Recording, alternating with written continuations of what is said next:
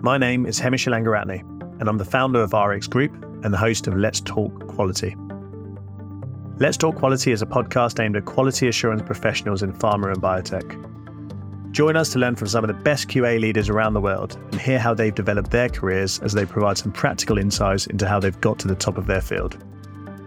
Our mission is to shine a light on what good quality assurance really means for pharma and biotech.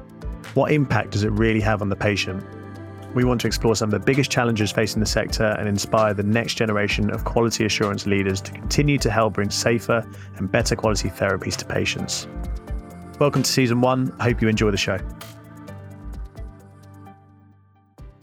Amnon. Good morning. Good morning, or uh, good morning where you are. It's afternoon here. Uh, how are you? Very well, thank you. How are you? I'm all right, thanks, Amnon. We've um, I think we spoke for the first time in January, um, right at the start when I just started the business. Um, I remember speaking to you for the first time, and I, and I remember thinking, "Wow, this guy knows his stuff and has a fascinating background in quality." So I thought it, it would be great to get you on the show. So thanks for Thank thanks you. for joining. Um, I suppose for the benefit of the listeners, uh, could you explain who you are and uh, what your what your current position is, position is, um, and we'll to. go from there. Okay, happy to. Uh, my name is uh, Amnon Eylath. Uh, I'm originally from Israel, Tel Aviv, uh, but I uh, grew up in the United States as a child, then back in Israel, then back to the U.S. Um, and I've been uh, involved in interest in science and biology and chemistry since I was a child, literally, and um, studied it in high school, then in university, um, and um, after that, I uh, had uh, gone to work in biotech. Uh, did a master's uh, at uh, night school at Harvard University, and um, worked at Mass General in research on um, bispecific monoclonal antibodies, cancer, other things, and then moved from there into uh, cell therapy. Excuse me, and um, other other types of uh, biotechnology, pharmaceuticals, what's called small molecules, and um, regenerative cell therapy, um, and helped uh, launch certain products for cancer, build facilities. Uh, some companies such as Amgen, Eli Lilly, Genzyme, working on larger scale, but also at many small companies. And uh, right now, I'm working for a biotechnology company near Boston, uh, also working on, interestingly enough, bispecific monoclonal antibodies, because it took up all these years until the technology could be humanized and, and done properly for human therapy. And it's great to know um, being used also to treat cancers and other diseases. Amazing. Well, well, we'll get into all of that. But I suppose when we first spoke, um, we had a good conversation about this phrase phase appropriate quality assurance. Um, and I know that you've got quite an extensive history and, and background and knowledge in the matter. So, um, and it's a, it's a it's a phrase that I've heard a lot that a lot of people would use. A lot of people in, in biotech um, using it, and it seems to be um, fairly common at the moment, um, especially in, in clinical stage, preclinical, um, as as companies go through commercial. So, uh, what exactly is phase appropriate quality, and, and what does it mean to you? All right. Well, it means that the GMP, good manufacturing aspects of quality, and other quality systems, because people have to remember that uh, to develop a drug, uh, there are multiple formal regulated quality systems, uh, starting with good laboratory practices, which describe how testing labs for toxicity and safety of drugs need to operate and document and, and behave. And then we have uh, the good manufacturing practice, which are regulations and guidances on how to uh, make uh, drugs, pharmaceuticals, devices, um, which are not necessarily specific for a typical drug, but again, behavior related to uh, documentation, following procedures, uh, validating processes, validating equipment, facilities, etc. Uh, and um, then we have the good clinical practice related to how to run clinical trials and the data on how to treat patients um, ethically, protect the uh, welfare, safety, and rights of patients. And then we also have additionally good uh, vigilance practices relating to tracking of drug safety once it's commercial. But uh, a lot of these terms did not exist. Well, they did not exist in general. Good manufacturing practice came about in the 70s after cases of injury and death uh, from people uh, receiving um, medical materials by infusion that was not sterile. And FDA investigated and found that people, the processes people were doing, were not exactly always what they thought. You know, maybe you had a big autoclave sterilizing thousand bottles of some infusion material, and at that time bottles were still used a lot, uh, or smaller bottles of drugs, and maybe it was sterilizing things on the outside, but not on the inside of that big uh, you know, the shelves of the cart. And they realized that was across all kinds of processes cleaning, documentation. You could have residual of a hard drug in equipment, and uh, then uh, the next batch, next day, they, they thought they'd clean it and they'd put in a, uh, a cancer drug, and then you'd have one drug mixed in with the other. So there was a real need for clarifying these practices. And then they also found out the same thing for the toxicity labs, the tox studies the labs were not organized well, not treating the animals well, the data was not reliable. They put those in place. And again, for clinical, they found that uh, clinical trials were being run chaotically and inconsistently and not really uh, take considering the uh, health, safety, and welfare of the patients, and uh, and in many of these cases, even fraud. So these things developed reactively, but later additional guidance was added to be more clarifying, proactive, etc. Now for GMP, uh, the problem was that many large companies, uh, especially ones that had had bad investigations by health authority or a regulatory agency like FDA, uh, which caused uh, fines uh, or even consent decrees, which are court orders demanding companies do certain remediation activities under supervision of a third party that the company has to hire to make sure that they're doing things right until FDA says we trust you to do it on your own. So some of those companies wound up their quality system so tight, it was cumbersome, challenging, difficult to operate, to to really manufacture. Uh, and when anything becomes cumbersome, difficult uh, to operate, people will make mistakes, people will not understand, or people will simply not be able to do it yet still have to go on their work they want to keep their jobs, right? So I, um, when I joined Eli Lilly, Eli Lilly did not get a consent decree, but there were several large companies, especially in sterile aseptic fill uh, factories, or that had those, that were being um, confronted with uh, many observations on their inspections, warning letters, and consent decrees. Now, Lilly did not get a consent decree because they had, were forthright in a very ethical company, and they went to the FDA and said, head of manufacturing, head of quality, and the CEO, saying basically, we, we agree with your observations, we will fix our problems. Uh, most of the other large companies didn't, and the FDA told them, you're the first large pharma that came to us and said, we will fix things rather than argue with us.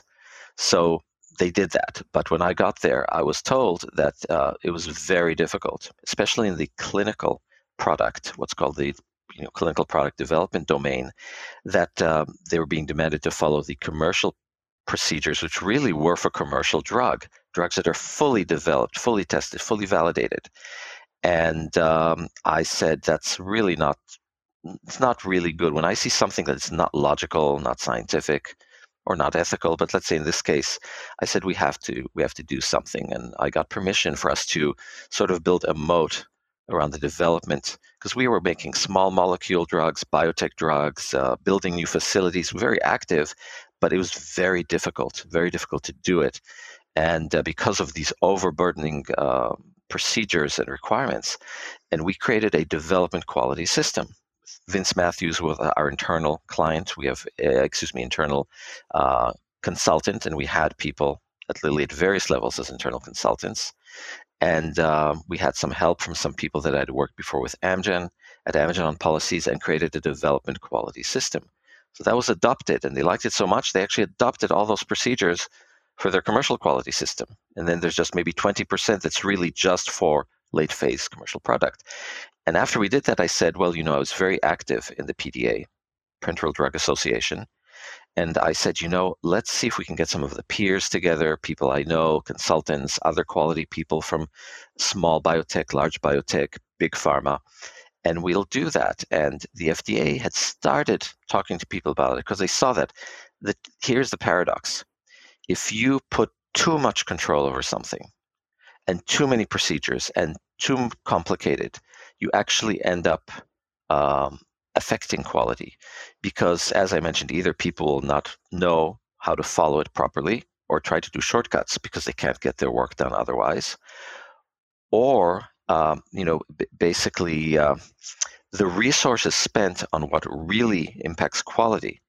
You know, writing a good procedure rather than a big procedure, having enough people to oversee facilities in the plant rather than running around trying to write and read and interpret very difficult, complicated, burdensome policies, you actually will reduce potentially quality because you will dilute your resources on what is not as important. So by having this development approach, the FDA started realizing that too. These companies were doing stuff for early phase, and it was making it challenging for them to develop their early phase clinical materials. And so much effort was being put on it, they were actually failing in other areas of quality and oversight. You need this army of people all focused on too much of too complex things. So they were calling it a graded approach at the beginning, and I felt, well, graded doesn't really, it's not really clear what that means. And I and I said, well, why don't we call it phase appropriate? So we, we you know, amongst ourselves, we agreed at Lilly, and then amongst the people on this team for technical report, what was called technical Part 56 at the PDA. So we said, let's call it phase appropriate application of phase appropriate GMPs. And uh, I contacted colleagues that I'd worked with at the FDA, actually on the manufacturing sterilization side. Uh, Rick Friedman, the director at the uh, uh FDA, who basically uh, assigned people to us because there were people who were really writing the GMPs and interpreting them.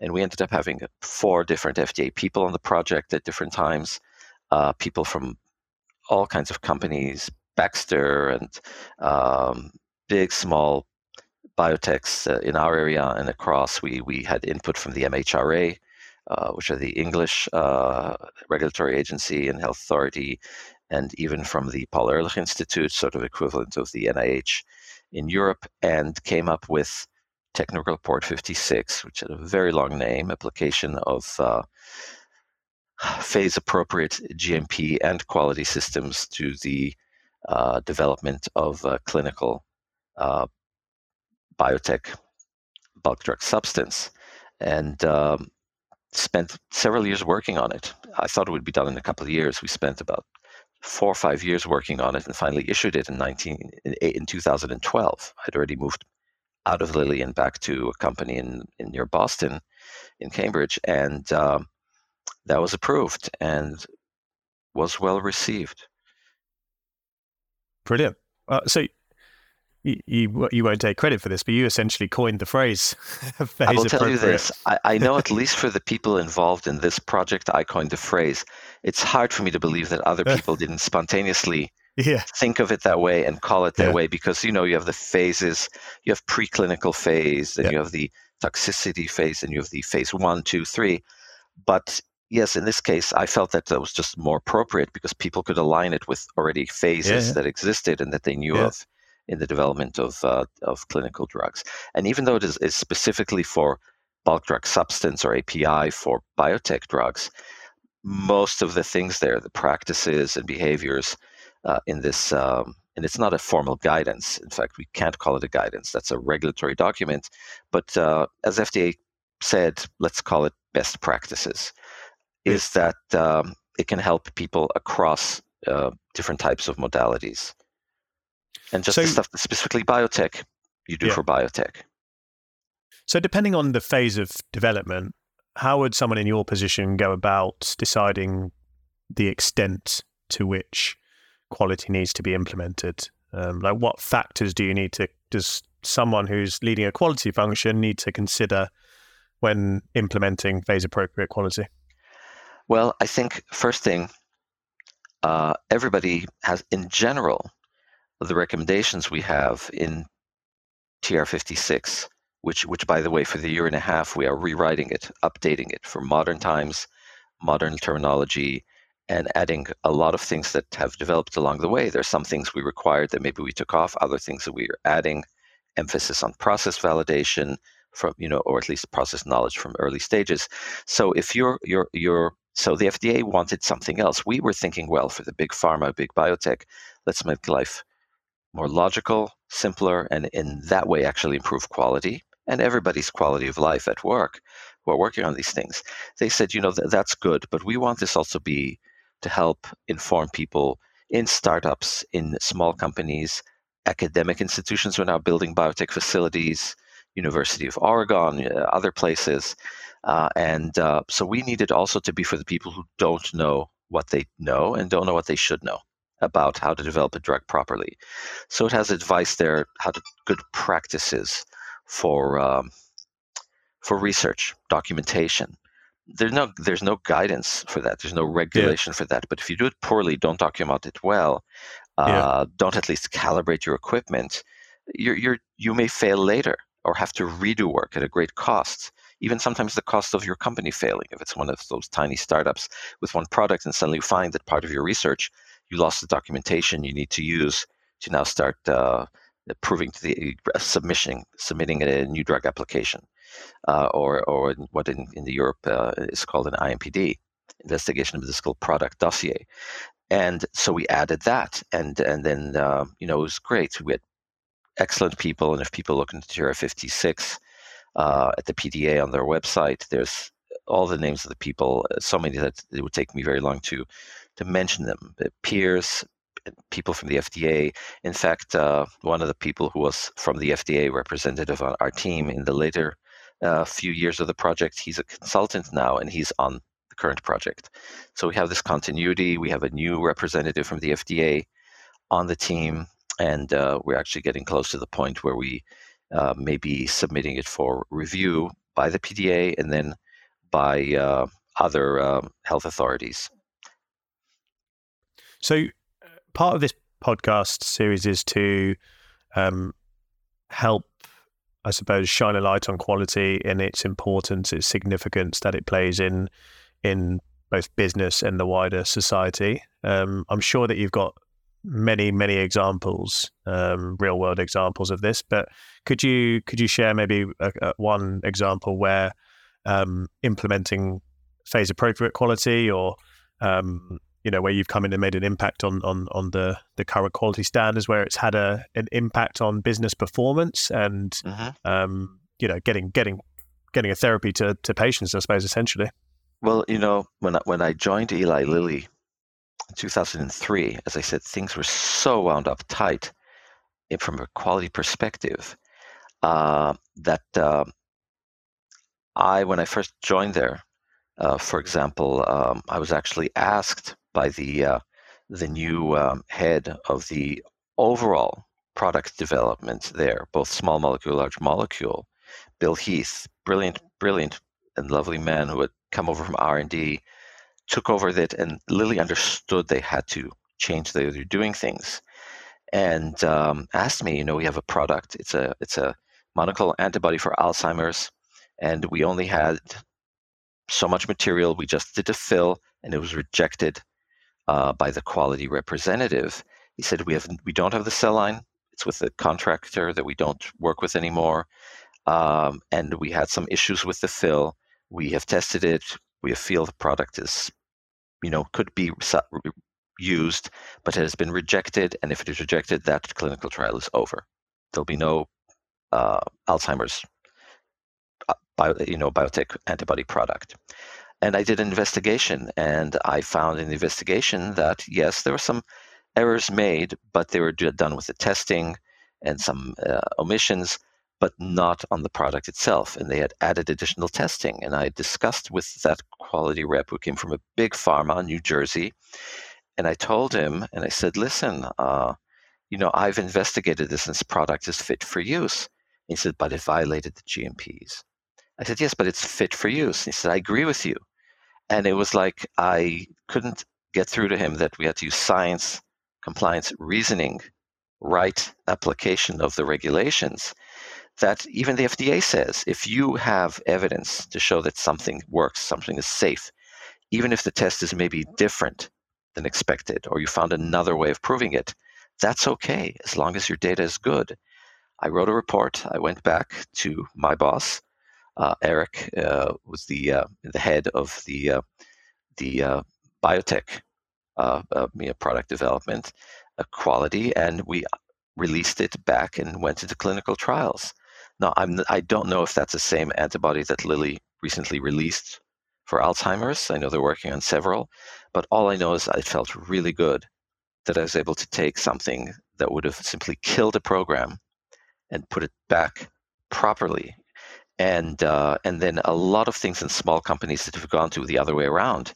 They want to do shortcuts. They some companies don't even bring quality in formally. They just use some consultant, and they're already in clinical trials, phase one, phase two, and they don't have systems in place. They don't have, you know, a system for formal internal for GMP quality for quality system managing your governing documents and tracking things such as deviations and change and uh, and uh, corrective actions, preventive actions, CAPA.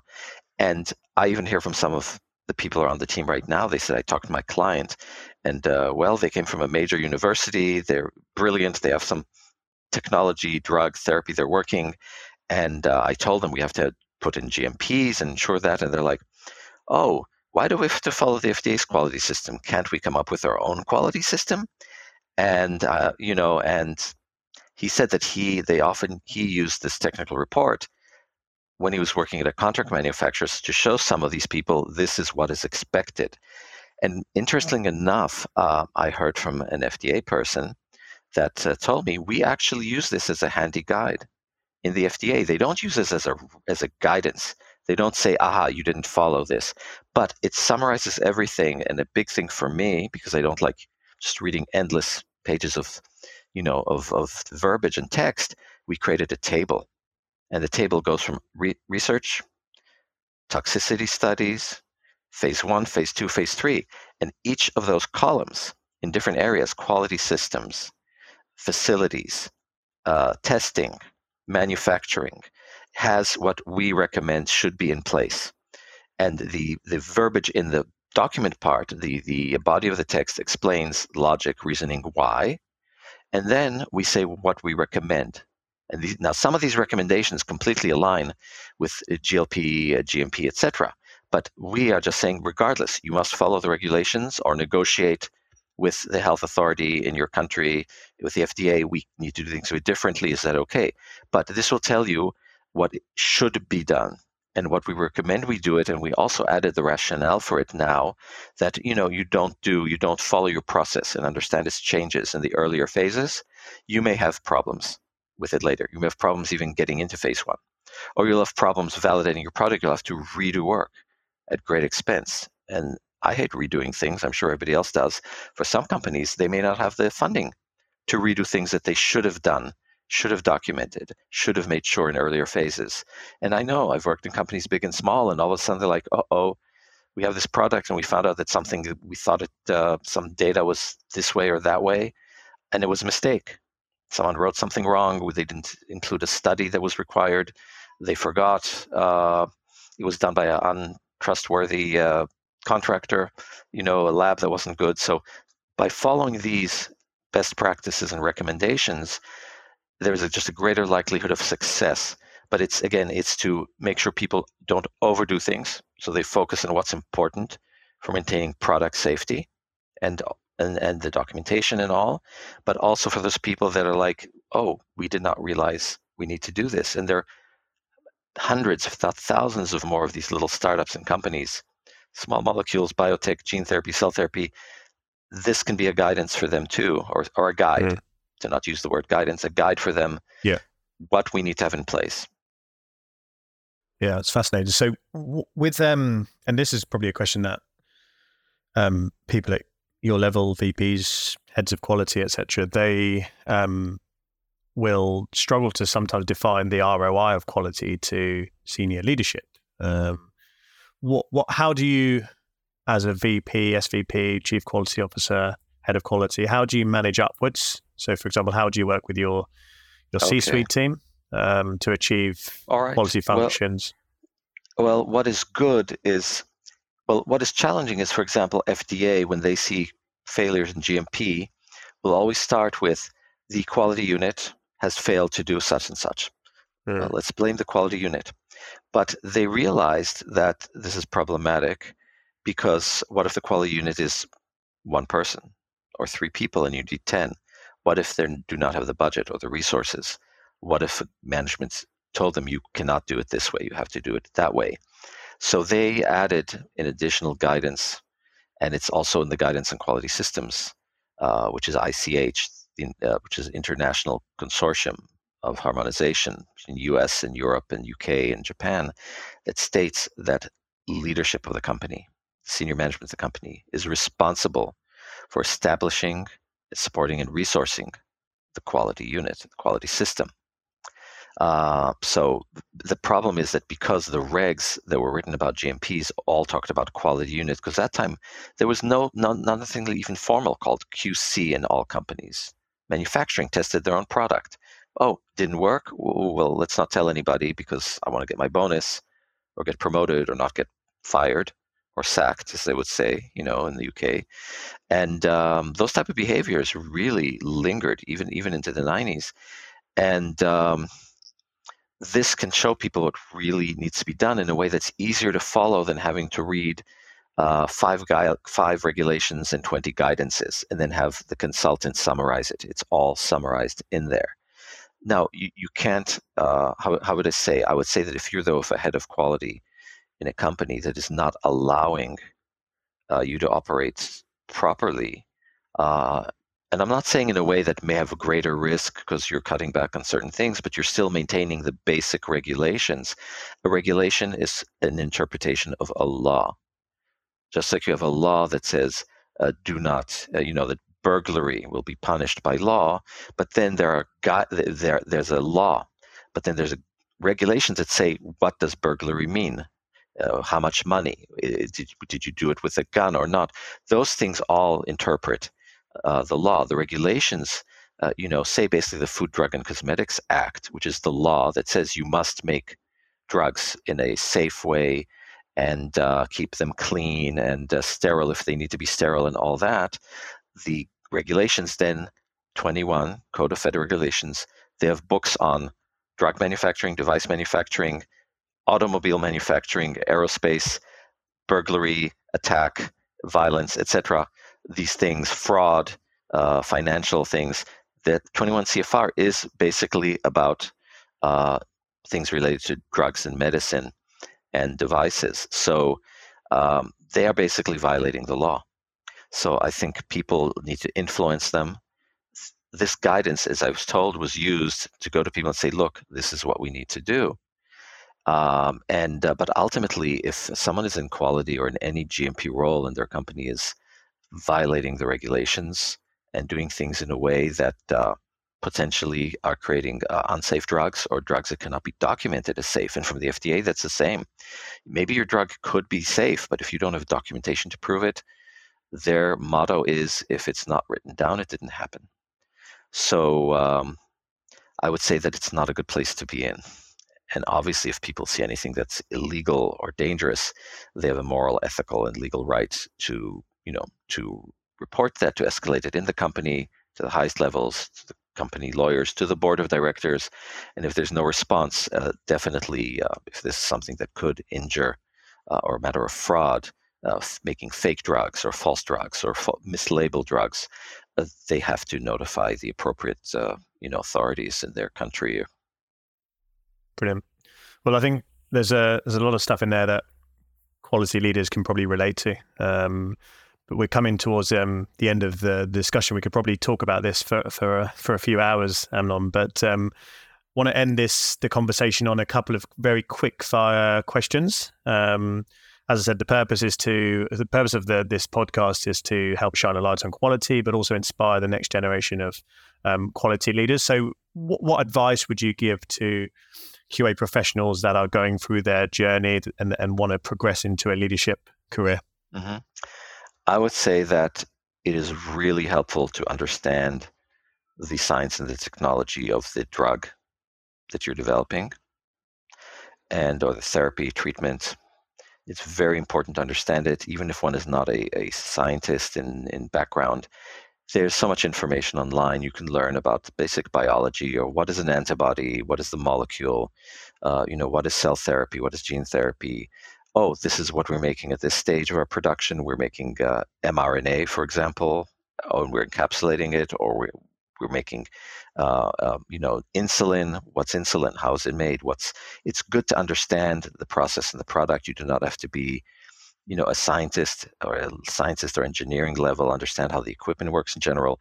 Otherwise certain decisions that are made when things are very clear cut it's easy to make decisions but you can actually have this knowledge to both make sure that things are done properly and that uh, material that is not fit for use is not continued in development or ends up with the patients. But you can also ensure that things that are fit for use or problems with a piece of equipment you can help understand this really why this did not have impact on the product. And instead of just relying on someone from engineering or a technician saying, yes, it's fine, quality should have enough understanding. Otherwise, you end up, oh, violated GMP, throw it out. Oh, this was a uh, quality problem, throw it out. And I'm happy to say that I've saved many more batches of product in my career than I've uh, rejected. And then when I reject product, uh, people don't argue with me because they know they understand why and they know that um, I've done everything I can to help product go through the process and get to the patients. My my uh, how would I describe the role of quality? The role of quality, quality assurance, which again, underneath that, there are very there, there's the GMP quality other groups, but if we're talking about GMP here now, it's our job to ensure the manufacturing of safe and effective drugs and therapies. It's not only to prevent unsafe or inappropriate drugs and therapies from being released. I see it as a positivistic thing. But by ensuring it, we also ensure that things that are not fit for use or mislabeled or mispackaged or whatever, sat in the warehouse at the wrong temperature, are not out there for the patients. So I see it very positive. We're here to ensure that safe and effective drugs get manufactured and become available. Brilliant. Final question: What what inspires you, and what gets you up in the morning? Um, the thing I get greatest satisfaction from in life in general is helping people. I think I, I learned that from my father, who who worked in airlines, El Al, the Israel Airlines, and he he would help family members and the neighbors and people at work and people in the community and uh, and the industry. And he himself, before he had been a, a volunteer in the, in the 40s and had joined the British Army as a volunteer, and uh, and um, had fought in in Europe and then helped uh, find and, and rescue Holocaust survivors and, and and get them to safety after the war and get them, you know, into into the appropriate communities and such. And uh, and I think that just inspired me. So I get great satisfaction from helping people. And when I help someone, you know, unreject a drug that shouldn't have been rejected, and I know that maybe now that's improving the life or saving the lives of people, or helping a company not fail, uh, helping people feel better about their work, do their work in a better way, a less stressful way, I find great satisfaction in that. Amnon, it's been brilliant. It's been a really uh, interesting, fascinating conversation, inspirational. I hope um, a lot of people, I'm sure a lot of people f- would get a lot of value from this. So, um, thank you for your thank time. You, Thanks for coming in. Appreciate your time. Thank you. Thank you. Take care. Bye. Thank you for listening to today's show. I hope that you got value from it, whether you're starting your career in quality or if you're at the top of your field. Today's episode was brought to you by RX Group. I'm the founder of RX Group. We are a pharma and biotech recruitment organization focusing purely on quality assurance. We recruit consultants and senior level permanent quality professionals into the pharma and biotech industry. If we can support you, whether that be in a hiring capacity or if you yourself are looking for work, please get in touch with me on LinkedIn, visit our LinkedIn page where you can subscribe to the podcast, and visit our website www.rx-group.io to find out more about us. See you soon.